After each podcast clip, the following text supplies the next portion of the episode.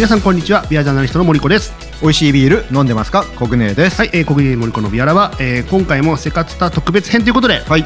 お送りしてまいります、はい。えー、4回にわたってお送りしてまいりましたけども、えー、今日が最後ということで、はいえー、ねいろんな方からいろんな話が聞けて面白かったですね。ねあのーまた YouTube ともね連動して見ていただいたりうん。聞いていただいたりっていう方がいらっしゃればいいなと思うんですけども、はい。まあ、それももう今回で終わりということで、はい。あのー我々もね通常のビアラバとはちょっと違った雰囲気でうん。お送りできたのかなって思いますが、まあ最後のなんでここもねちょっとあのー気合い入れて締めですからね。いろいろとお話を聞いていきたいなと思うんですけども、まあ、改めてあのセカツタ編ということで、はい。えー我々が所属してます日本ビアジャーナリスト協会が主催している、えー世界に伝えたい日本のビアカルチャーという、えーまあ、イベントというかコンテンツのところで、えー各部門に受賞されました、えー記事を書いたビアジャーナリストに、えーいろいろとお話を聞いているということで我々お送りしております。はい。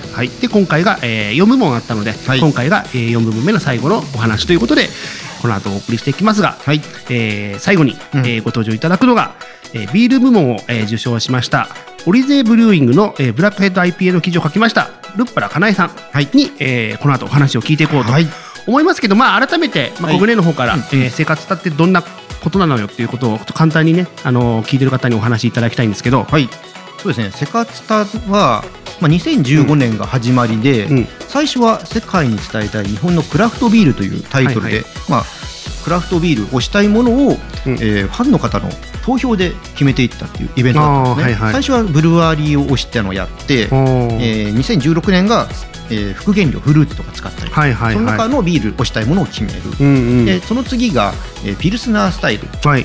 で推したいブルワリーさんを決める。うん、で、え4回目がブルワリー編に戻ってまた戻ってね、やって、はいはい。でそこで、まあ、ビールって、うん。まあね、ちっちゃいとこクラフトビールだけじゃなくて、ね、大手さんがあったりとか、うん。輸入してくれる人がいたりとかそうですね。売ってくれる人がいたりとか、うん。まあ、そうした人たちを全般的に何かできた方がいいよねっていう案が出てきたりとかして、じゃあちょっと形をちゃんと練り直そうってことで、はい。2019年はちょっとお休みをしてその企画を練ってったんですね。で2020年にこの世界に伝えたい日本のビアカルチャーということで、はい。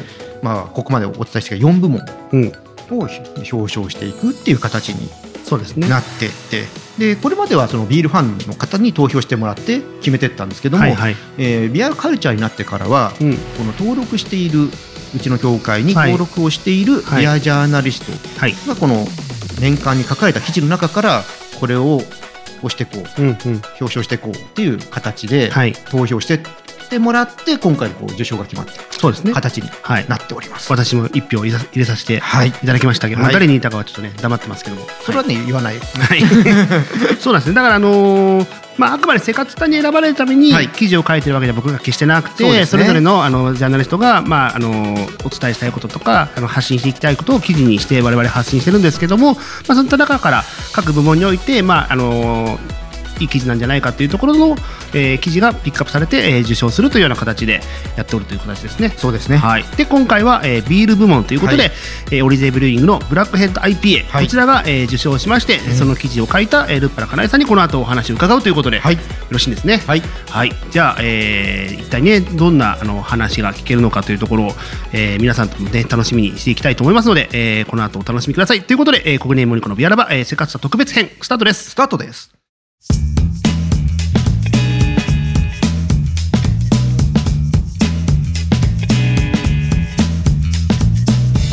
国ネーモニコのビアラバです。はい。はい、えー、生活者特別編、うん。えー最終回。最終回。お送りしております。皆様いかがお過ごしでしょうか？どういうことそれ？いやなんかちょっとね降りてきました今言葉が、ええ。はい。あのはい、えー今回はねえっ、とビール部門でえー受賞したオリゼブリューイングのブラックヘッド IPA を、えー記事に書かれました、えールッパラかなえさんということで、えーはい。お迎えしていますので早速お呼びしましょうか。はい。それではルッパラかなえさんです。こんにちは。こんにちは。ルッパラカナエです。よろしくお願いします。はい。お願いします。お願いします。えーかなえさんは今リモートでご出演いただいてますなんて言ったって沖縄にいるからね。そうなんですよね あったあはったかいっすか今？い。もう夏ですね。だいぶ汗ばむ感じです。ねえなんかすごい同じ日本なのにうんすごい違うところにいるんだなっていう感じがこう声を聞いてても、うん。なんかいいなって感じしますよね。ほら 森子さんは沖縄好きでしょ？はいはい行きますね。うんねいつかねあの行ったら会いたいなと思ったらうん。なんか近々こちらに来られるそうで、そうですね。そうなんです。よろしくお願いします。はい、でもねリアルに会いやすくなるからね。そうそうそう。はい。いいですよね。うん。はい、うん。じゃあ、えーそんなルッパラかなえさんをお迎えしまして、えーリモートではございますが、はい。いろいろとね今回のお話を聞いていきたいのでよろしくお願いします。あー、お願いします。はい、えっとじゃあ早速いろいろねここね聞いていきたいと思うんですけども、はい。まああのーまあまず皆さんにも聞いてますが、はい。まあこのねえっ、とオリゼブルーイングのうん。ブラックヘッドはい。IPA を今回取り上げたということで、まあ、その取り上げようと思ったそのきっかけというか、どうしてこれをね書こうかなと思ったなんかその動機とかってどんな感じだったんですか？もともとオリゼさんってこうパラレルワールド化あのもしも今なお鎖国が続いていたらっていう設定のもと、麦芽を一切使わないビールっていうのを醸造してるんですね。でその設定のもとじゃあ全国でここで作ったらどんなビールができるのかここで作ったらどんなビールができるのかっていうのでいろいろあの種類を醸造されてるんですけどうん。今回沖縄でその、鎖国が続いているというパラレルワード化においての沖縄でビールを作ったらこんなのができましたっていうビールのご紹介いただいたんですよ。うんなのでもうこれは沖縄で飲むしかないっていうことで、まあ、飲ませていただいたところもう衝撃的に美味しくてもうそのストーリーも面白かったのでこれはご紹介したいということで取り上げさせていただきました。なるほどね一回もうすでに味を知っててうん、あのそれであこれはすごいってことでじゃあこれを紹介したいっていう感じで行ったってことですよね。そうです。あーでもそのオリゼさんのあの今ね、うんオリゼさんってどういうブルワリーなのっていうのをあの軽くご紹介いただいたんですけど、はい。まあ、オリゼさんもそもそも知知ったきっかけ的なところってどこだったんですか？オリゼンさんを知ったきっかけはあのクラフトビールの定期配送サービスのおともにっていうサービスがあるんですけど、そこでオリゼンさんのビールが届いてうん。うんで麦芽を使わないビールですよっていうので初めて飲んだ時に麦芽使わないってどんなかなってなるじゃないですか、なるビールって。そうだよね。そうだよね。で飲んですごい美味しくてというか面白くて。でそこから興味を持ってで別のちょっと媒体にはなるんですけどインタビューをさせていただいて、うんうん。最初に記事を書いたんですね。うんうんうんでそのインタビューを別媒体でした時に実は裏設定として鎖国下で作ってるっていう設定のもとで作ってるんですよっていう話を聞いてますますこう興味が湧いてというかどう、ね、うんうん、面白いなと思って。でもなんででね鎖国家って設定にしたのかが 不思議だよね。うんなんかその辺で聞いてます？あのブルワーの木下さんはい。が麹のエキスパートなんですよね。うんうん。あのお味噌とかお醤油とか、なのでその麹を使ったビールを作るっていうので考えていた時にあの麹を使うことによって麦芽を使わないじゃあなんかそれって鎖国家で作ってるみたいだねみたいな感じなんです。で裏設定としてその鎖国家が今も続いててだから麹でビールを醸すっううん。んていう今テーマになってると思います。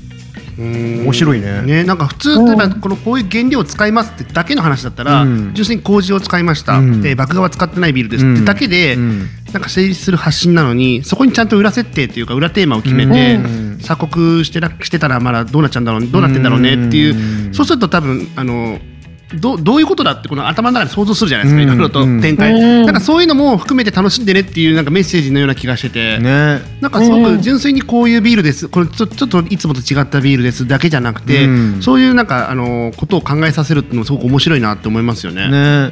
うん。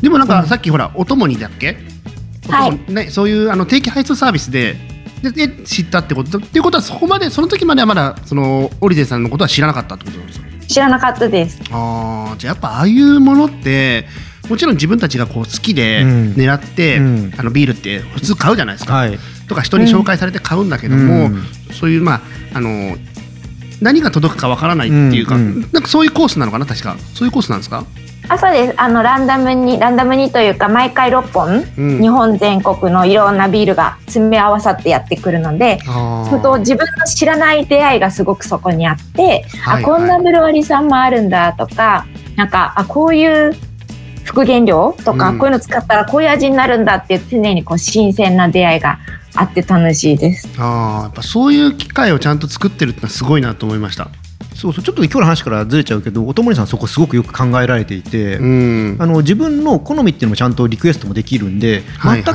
く自分が好きじゃないとこが来ないようにもできたりとか、そその人に合わせて本当、うん。どんどんなんか新しいものくださいっていうような設定とかもできたりできるので、うんうんうん。すごくバリエーション豊かに確かに。そうビールが楽しめる、うん。うんサービスになってますね。実際でもそうやって今回オリジェさんを知って、うん。飲んで美味しくてで取材したいと思って取材したらなんかまた全然違うことが知れて、うん。よりこう深まって、ね。で今回のブラックヘッド IPA を特集しようってなって、うん。またそこで話を聞いて、うん。よりこう深くなってなんかすごくこう循環してるっていうか、ね深く入り入り込めてるってのはすごくいいなって思いますけど、最初にオリデーさん飲んでから今回取材に至るまでがすごく綺麗になんか段階を踏んでるなっていうのが僕あるんですけど、ビアジャーナリストっぽいよね。そうそうそうそうぽいよね。いやジャーナリスト。なんか金井さんの中でのそのなんか自分のこの取材の仕方というかスタイルで最初にオリゼーさんを知ってから今回その記事を書くまでに多分いろいろこう道筋があったと思うんだけども、はいその中でこういろいろ細かく気づ気づけたこととかなんか学びになったかなと思うことって何かあります？あなんか今まで考えたこと 正直なかったんですけど、うんただ私好きなのは作ってる人が一番好きなんだと思うんですよね。うん作ってる人の情熱とか思いとかどういうバックグラウンドがあって作ってるのかを知るのがすごく好きなのでその一本のビールができる目の前にあるその一本のビールにに多分めちゃくちゃ熱い背景があるわけじゃないですか。うんだから人とか思いとかいろんなものにもまんべんなくアンテナを張ってというか興味を持って話を聞くようにはしてます。でちょっとでも面白いなってピンってきたものがあったら徹底的に掘っていってなんか聞いてうんうん一滴も残さないように汲み取った上でそれをろ過して文字にしたいっビてールっぽい思ってる。すごいね。ちゃんとねそのビールに絡めてしね伝えるってうんさすがですね。そのなんかろ過したビール飲んでみたいけどね。あだからね金谷さんの記事ってすごく読みやすいんですよ。あありがとうございますそうね。そう。確かに確かになんか今回の記事、うん。あの僕も読ませていただいてすごくあの内容深く、うん。あのだけど決して決してこう飽きないっていうかそうボリュームはあるんだけども、うん。うん。スッといけるのよね。すっねなんかそのラーメンみたいなねなんかね。ちゃんとあのろ過してるから。ラーメンなのかビールなのかみたいなすごい感想の言い方スープが。スープスープが。ね。まあいいあのなんか今回のえっ、と記事の中で一番こうなんだろう、えっ、と驚いたこととかなんかあ、はい。えそうだったのみたいななんか気づきってありました？いやなんかもう本当に全てそのストーリーから醸造の仕方からラベルから私は全部面白くて楽しくて仕方がなかったんですけど、うん。なんか設定がやっぱり一番うん。今回は鎖国下で沖縄の泡盛職人がゆるゆるっと作ったうんうん。ビールですみたいな。でまあ、ホップはちょっと北の人と交流してもらったのかなみたいな感じで、なんか暑い中でなんかね、腐ら腐りづらい酸っぱい味わいだし、うん。なんか暑い時って酸っぱいものすごい美味しく感じたりするじゃないですか。はい酸っぱい？のこのビールは？酸っぱいめっちゃ酸っぱいです。へええー。僕はほらブラックヘッドって書いてあったからブラック IPA なのかと思ってたけどそうではそうではない、うん、違うんだ。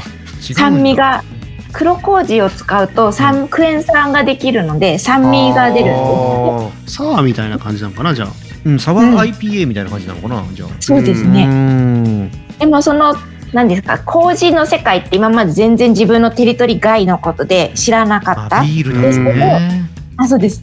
でもこのビールを通じてなんか麹って木麹がありますとか黒麹がありますとか、うん。なんかその麹の種類も知れますし、あとは麹の作り方も面白くて、なんか蒸したお米に黒麹をまぶして、はい。でお湯を入れて3日かけて麹作るんですって。うん。で麹はこう生えてくる。私もあんまこう細かいとかわかんないんですけど、うん。生えてくるから1日目は白いけど、うん。ふわわわって増えてくると、うん。2日目以降真っ黒になるみたいなうん。こととか、うん。こう知らなかった麹の世界が知れたのもやっぱり面白かったですし、なんか知ることので今までだったら普通に関わることのなかった世界を一本のビールを通じることによってそこにちょっと目が行くというか、ん。うん。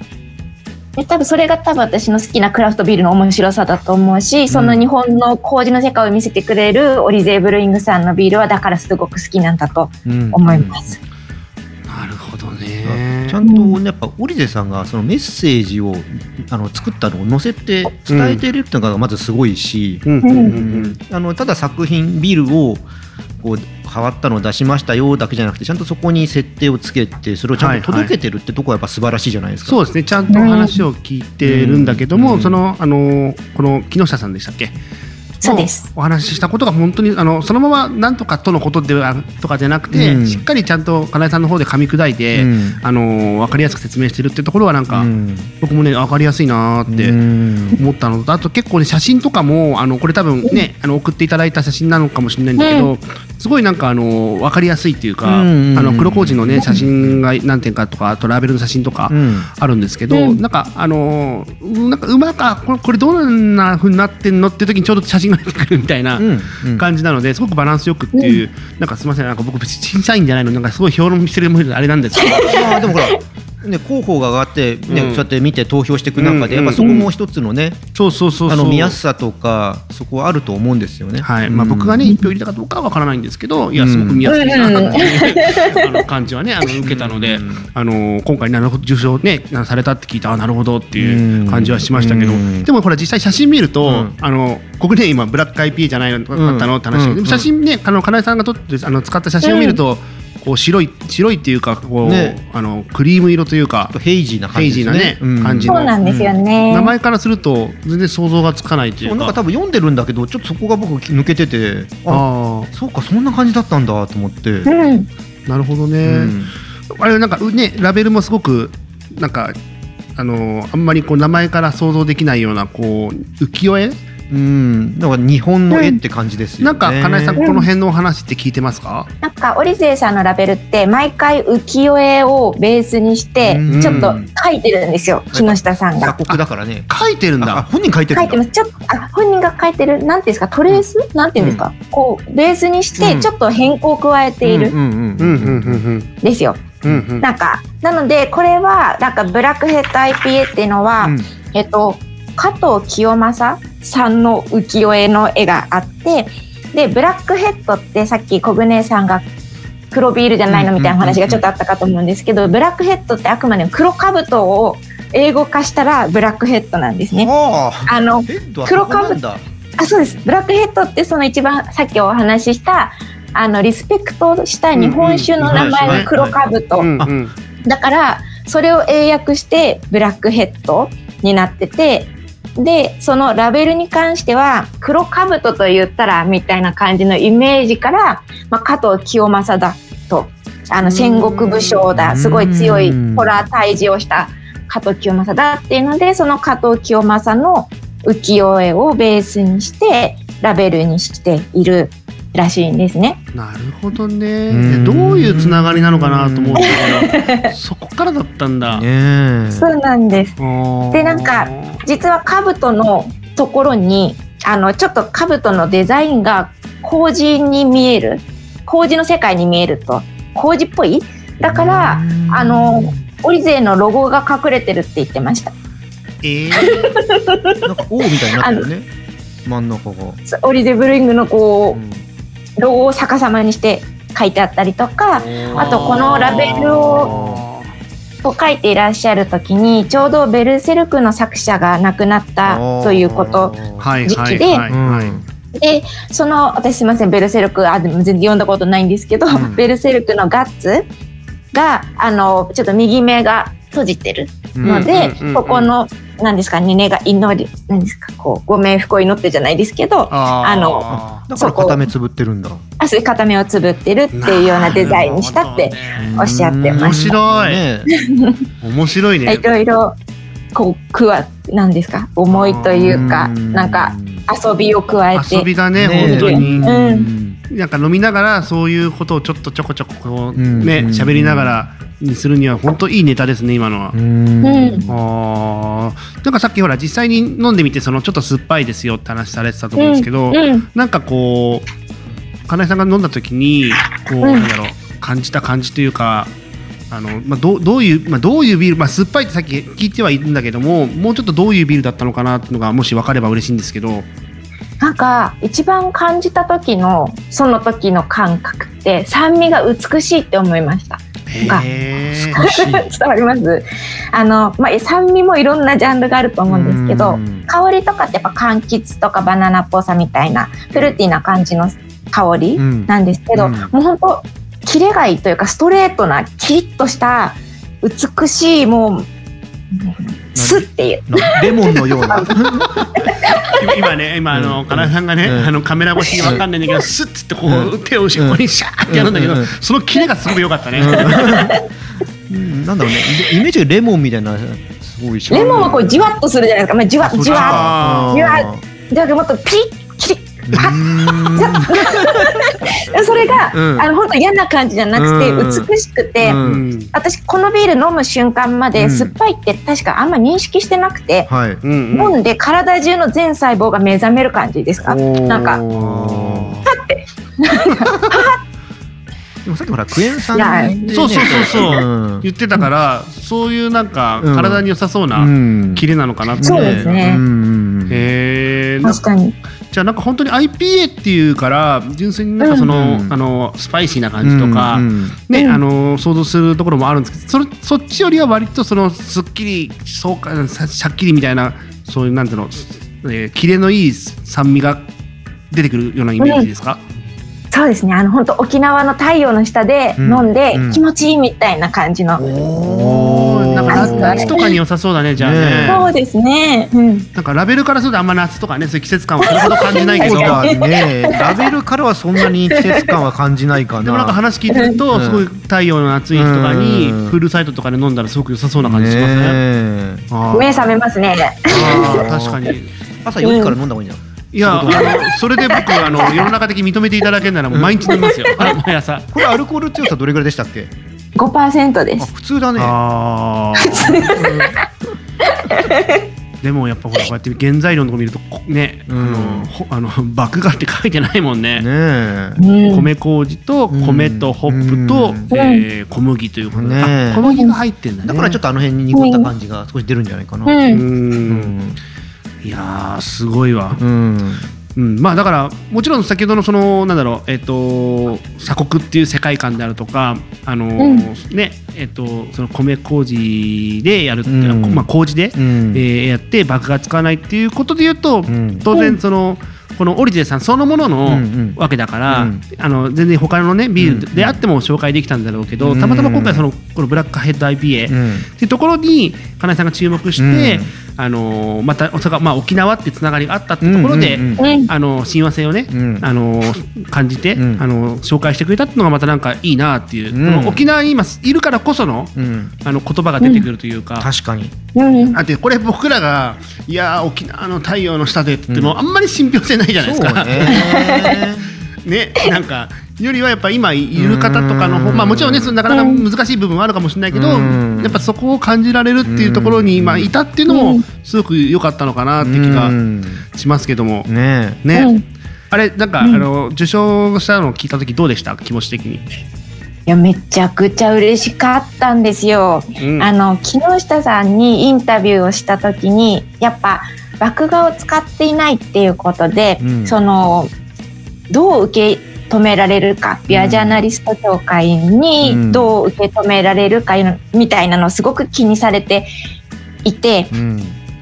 であの毎月公表会があるじゃないですか。はいはい。そこであのまず取り上げられましたよっていうことを言ったらすごい喜んでいらっしゃって、うんうん。でなんかみんないろいろな意見がありながらも、まあ、ありなんじゃないみたいなお話がありましたってお伝えした時にすごい喜んでいらっしゃったんですね。うんうんで今回受賞をしたって聞いた時はやっぱりそういう思いも全部知ってたからもうめちゃくちゃ嬉しくて、イエーイみたいな感じになったんですよ。うんで木下様からもメールが LINE をいただくてメッセンジャーいただいた時にはもうお互いにオンライン上でハイタッチしてるみたいな。私がそう思ってるだけかもしれないですけど。やったーみたいな。気持ちはわかるわかる、嬉しいってなってあとなんかこのブラックヘット IPA の木下さんが作ろうと思った背景がうん。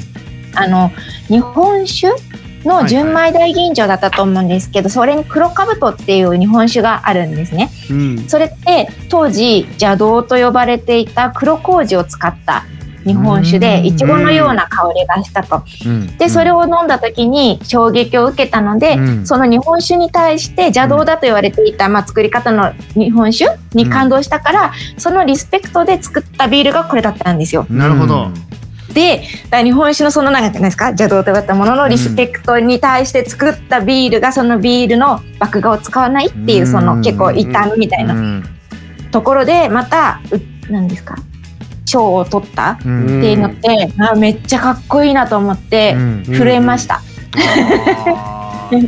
じゃああれですねあのほらこれ今回僕らのビアラバの方は受賞した、うん。あの方の、うん。えー記事を書いたあのビアジャーナリストに話を聞いてるじゃないですか、はいこうやって。で本編のあの YouTube の方は、うん今回で言うとそのオリゼンの木下さんが、えー受賞しているというか、まあ、うん。インタビューされてるっていううん。映像が、うん。あの出てるはずなんですけどそっちの方もあの見てみて、うん。どね、木下さんがどれほどになってるかっていうのはすごい楽しみですよね。うん。そうですね。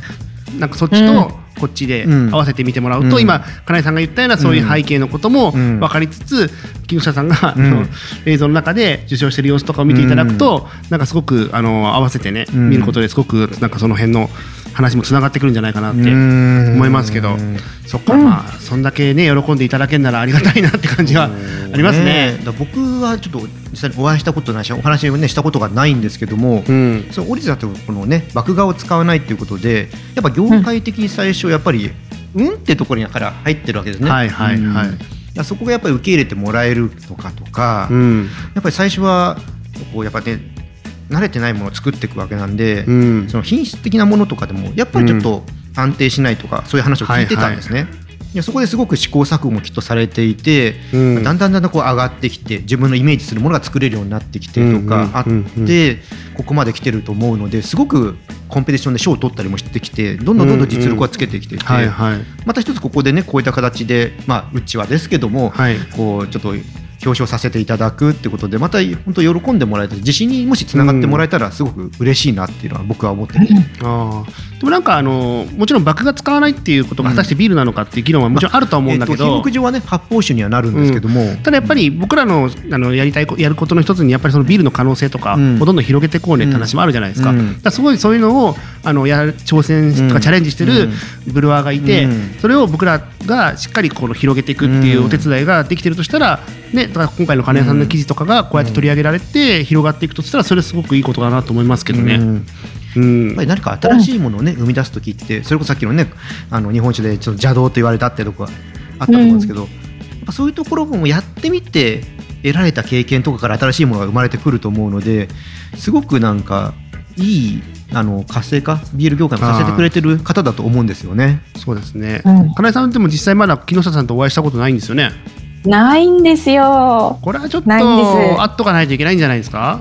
そうですね。和歌山に行かないといけないですね。ねえ多分ま,、うんまたそれはそれでねよりこう目目の前で、うんあのお会いして、うん実際そうの仕込みの様子とか、うん麹の様子とかを多分見せてくれるでしょうから、見たい。うん。ねえまたその様子とかもね、伝えてもらえるといいと思うしそうですね。うんなんか動画とかでね撮ってきたりしてもまた面白いのかなって気は。うんするのでなんかまあまあなかなかねすぐにできるかどうかっていうのはあるかもしれないけど、うんぜひそこはねまた僕た僕らもあの期待してるっていうかこちらも和歌山行くか。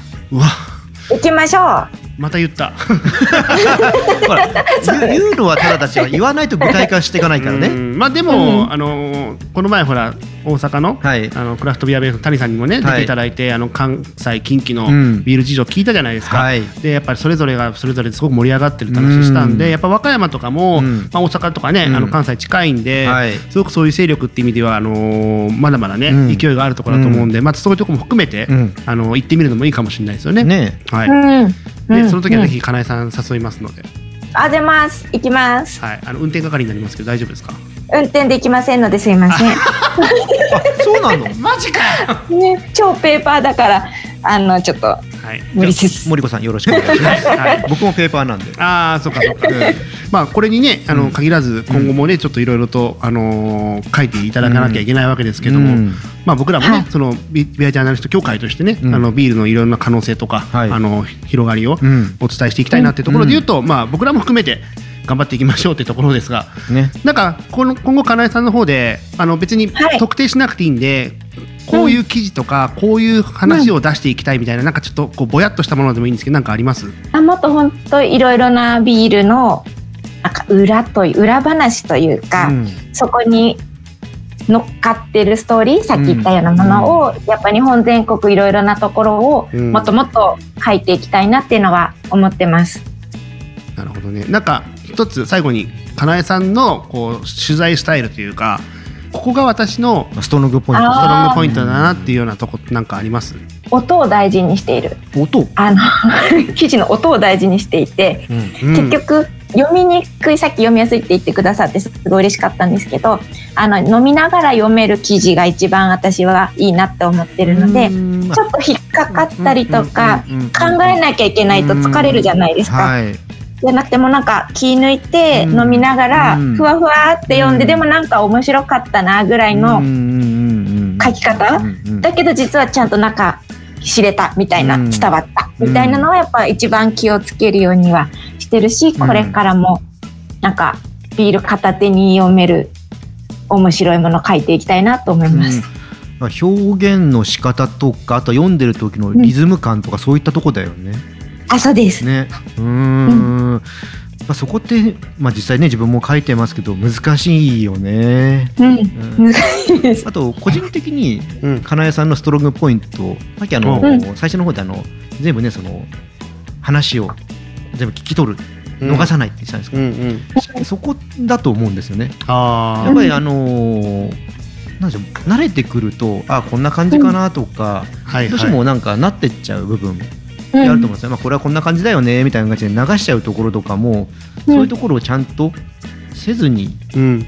一個一個大事に、うんううん。んうん刈り取っていくというのがね、うん。お話を、うん、でそれをちゃんと整理してこう、うん文章化して伝えられる、はいでそのねか本当読んでてスムーズに。だビールで言えばねあー。本当キレのよくスッと入っていく感じ。うんを心がけてるってとこだと思ってて、うんなんかすごくビール作りに似てる部分があるというか、うん。まあ生地あビールを作ってる人がいるとすると、あうん。きビールを作ってるのがブルワーっていう言い方をすると、うん。まあこのビールなんなんあのこういう生地をうん。書いてる人のなんか職人的なうん。感じ方っていうか、うん。そういう印象をすごく、まあ、多分こう書く人、まあ、いわゆるライターとかだったら多分、うん。やんなきゃいけないところなんだと思うんですけど、ちゃんとそこ基本的なところをちゃんと押さえて大事にされてるっていうのはすごいなってねえ。あのすごく見習わなきゃいけないなと思いますね。勉強になりました今日は。うん。あの我々のねこの音声もうん。ちゃんと飲みながらとか、うん。こう何かしながらの時に聞いていただけるような、耳障りのないようなそうですね。形であの努力していかなきゃいけないんだなっていうのを今すごい聞きながらこうなんかだんだん俺がちっちゃくなってくるけどこう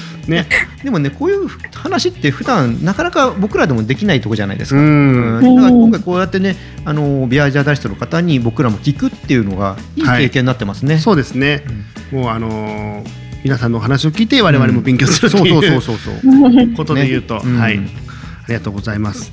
まあ今回はね、えっ、とセカスタ特別編ということで、えービール部門受賞しましたオリゼブリューイングのブラックヘッド IPA の記事を書かれましたルッパラかなえさんにお話を伺ってきましたけどもうん。いかがでしたか？いや楽しかったです喋ってて。そうですか。でなんかもっともっと喋りたい気持ちになりました。始める前手汗がーって言ってたのに。そう言ってました、まあでもほら お腹痛かった。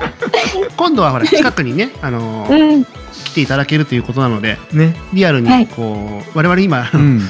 ジャーナリスト協会の事務局におりますけどもぜひ事務局にも来ていただいて、マイクの前に座っていただければそうですね。よりこうね、あのーもっともっと違う話もできるのかなと思う、うん。まあ、それはそれでお待ちしてますの。はい。はい、でね、あの我々もそうですけども、またあのービール業界に少しでも貢献できるような、えー発信をね、はい。一緒にしていきましょうという感じですかね。はい。あれ？いやいやいや大丈夫大丈夫。あのなんか最後にこうなんか、あの先生と生徒みたいな感じでちょっとね、あのーそんな感じになりましたけれど、ね、本当最後ですけども、はいえー今日ね出ていただきましたルーパーかなえさんに、はいねあのポッドキャストを聞いてる方たちに一言いただきますか？そうですね。はい、うんじゃあお願いします。はい。やこれからもブルワリーさんの一番のファンは自分だっていうスタンスで記事を書いて面白さとか思いを伝えていければっていうふうに思うのであの引き続き読んでいけたいただけたりとかしたら嬉しいです。よろしくお願いします。見事に締まりましたね。ねはい。さすがですいやーさすがだ。うんはい。ということで、あのー、国ネモリコのビアラバ通常編に加えまして、えー今回含めてね、4回、あの、生活タ編ということで、はいえーお送りしてきましたけども、あのね、今日の金井さん含めて、まあ、最初ね、国ネもそうでしたけども、はいあの、4人のビアジャーナリストの人に、いはい。ろいろ話を聞きまして、はい。なんかいろいろね、気づけた部分とかもあると思うので、ね。はい、なんかこれで少しでもね聞いていただいた方にあののなんかビアライフに参考になっていただけたらなと思いますし、あとね、あの再三言ってますけどあの YouTube の方であの記事をねあの書いたうん。方ではなくて書かれた側の,、うん。あの方たちがそれぞれ受賞した方がね YouTube の方で、はい。えー受賞で出ておりますので、そちらの YouTube も、えーご覧になりつつ、えーそれを書いたね、うん。えービアジャビアジャーナリストの、うん。えー裏話とか、うん。思いなんかも、うんこちらの音声の方で聞いていただいてというところでのダブルでね楽しんでいただければと思いますので、はい。えーまだ、ね、YouTube 見てないという方はぜひあの今日かなえさんのね、えー記事を書かれはい。書きました、えーオリゼンのね、はい。木下さんの,、うん。あの YouTube の様子なんかも見ていただきながらって感じでお願いできればと思います。はい、ということでここにいかがでしたか？4回やってきましたけど生活編。さっきもね言ったんですけどこう裏話ってねなかなか書いた人の裏話って聞く機会ないので,、そうねでどういうスタンスでやってるのかとか、はいまあ、金井さんは比較的僕聞いてる方なんですけど、うん、他の方とかってやっぱなかなか聞いてないとこもあったから、そうですね本当にあの参考になりましたね。はいうん、我々もね、あのーお耳障りのないような放送ができるように本当ですね。これからも頑張って気をつけましょう。頑張りましょう。はい。ということで、ビアラバセカツタ特別編ということで、はい今回お送りしてまいりました。えーお送りしたのは、えービアジャーナリストの森子と、コグネートそして、ルーパラカナエでした。